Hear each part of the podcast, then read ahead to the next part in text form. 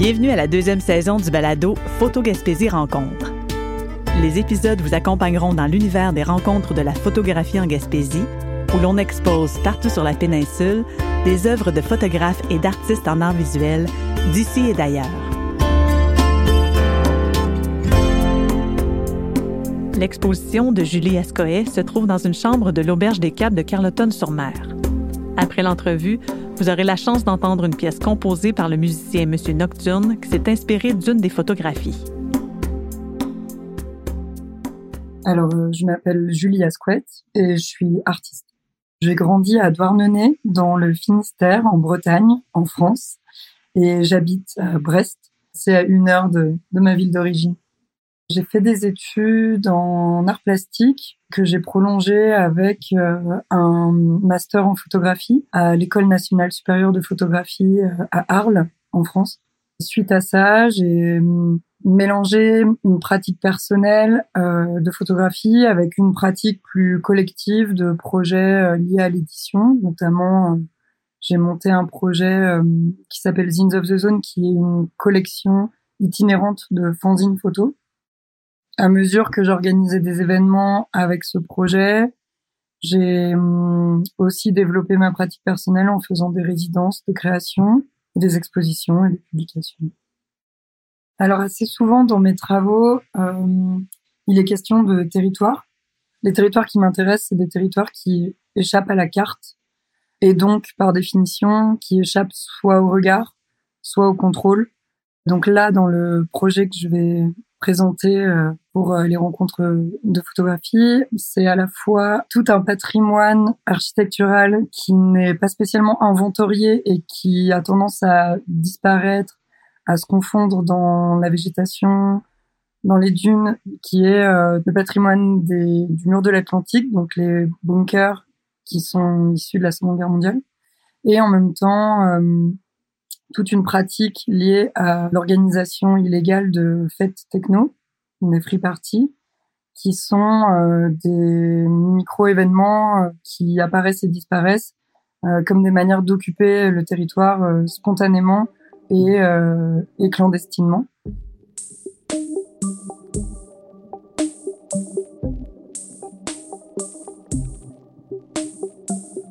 Alors c'est mur de l'Atlantique au pluriel, euh, mur qui renvoie du coup aux murs de son, qui sont ces constructions d'enceintes qu'on élève pour euh, organiser des fêtes techno.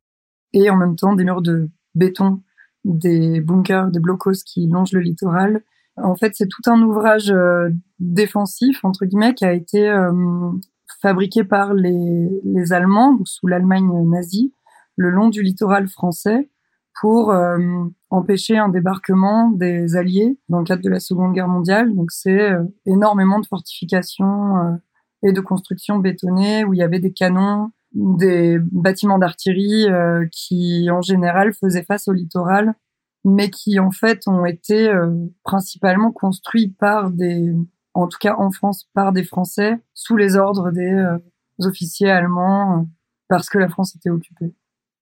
En fait, euh, on peut pas vraiment considérer ces bâtiments comme des vestiges ou des ruines. Enfin, c'est des c'est du béton armé, donc en fait c'est extrêmement euh, solide et voire même euh, indestructible. Ça, il y en a il y en a énormément. Hein. Il faut savoir que tout le long du littoral euh, c'est criblé et pour des pour les municipalités ça coûterait hyper cher de les faire démolir.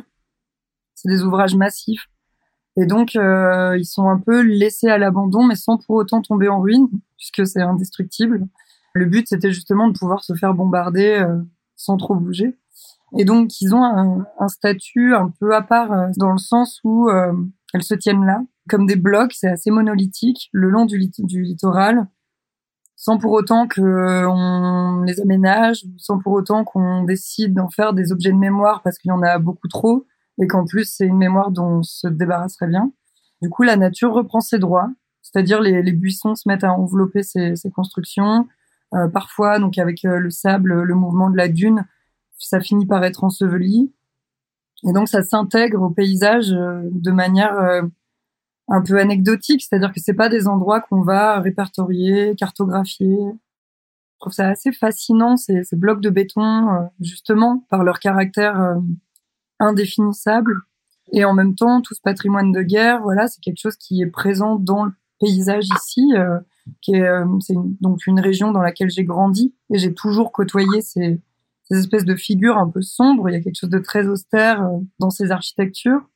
Et paradoxalement, on est aussi une région où la pratique des fêtes techno clandestines est extrêmement développée.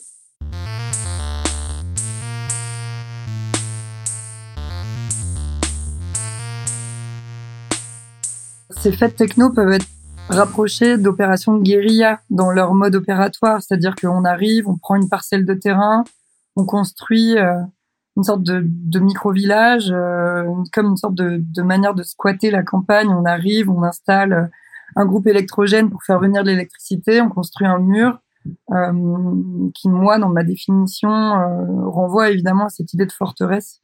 voilà, donc on a patrimoine de guerre, opération de guérilla, il y a une esthétique militaire qui est pas mal présente aussi dans cette culture techno, avec des personnes qui sont habillées en motif camouflage, kaki, qui renvoient bien évidemment à cette idée de l'esthétique militaire. Et donc moi, c'est des choses qui m'intéressaient à mettre en vis-à-vis, notamment autour de questions d'architecture, sur l'architecture des fêtes techno, d'essayer d'observer ce phénomène-là sous le prisme de l'architecture, et donc de faire un lien avec à la fois ce paysage de bord de mer et en même temps euh, très campagnard où on voit une constellation de blocs de béton. Ces fêtes-là, c'est comme euh, d'un coup poser un décor et venir y intégrer euh, une scène et ramener la vie, une forme de communauté qui viendrait s'installer dans ces endroits qui sont un peu des brèches du territoire. La photographe nous parle de la photo qui a inspiré DJ Nocturne pour sa composition. Alors, cette photo-là, elle a été prise, je pense que c'était en 2017, au printemps. On est au petit matin, au moment d'une fête, bien évidemment. Euh, ces fêtes-là, elles commencent généralement autour de minuit, quand, une fois que le sound system est, installé et que les participants arrivent.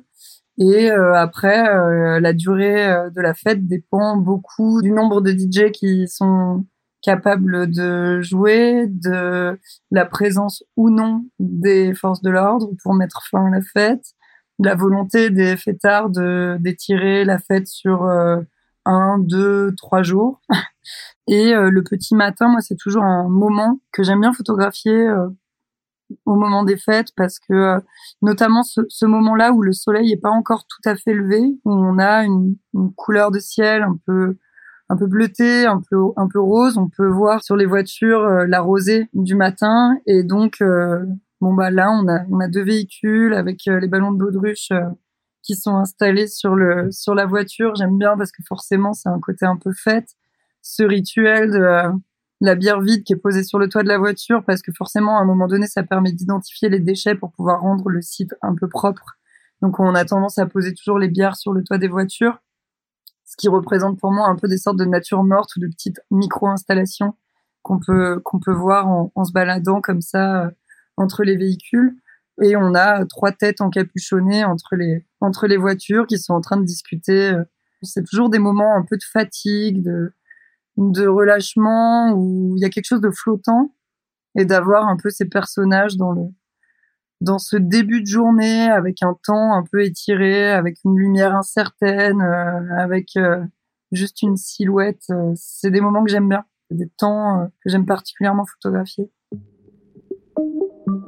Je vous invite à écouter une composition musicale créée par l'artiste gaspésien Monsieur Nocturne qui s'est inspiré d'une de mes photographies.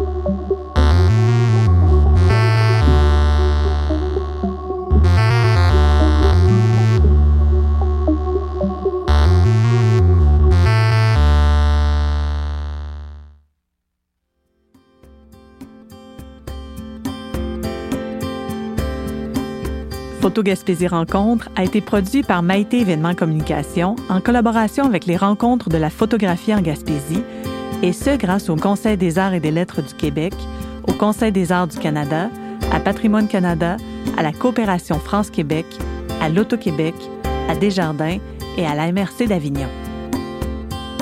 Réalisation, entrevue et animation Maïté Samuel Leduc. Conception et captation audio Virage Sonore. Assistante de production Fanny Lambert. Captation audio Studio Unguedo.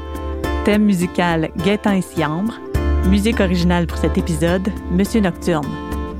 En collaboration avec le directeur général et artistique des rencontres, Claude Goulet. Vous avez aimé ce balado? Partagez-le et abonnez-vous à la série sur votre plateforme de balado préférée pour découvrir d'autres épisodes.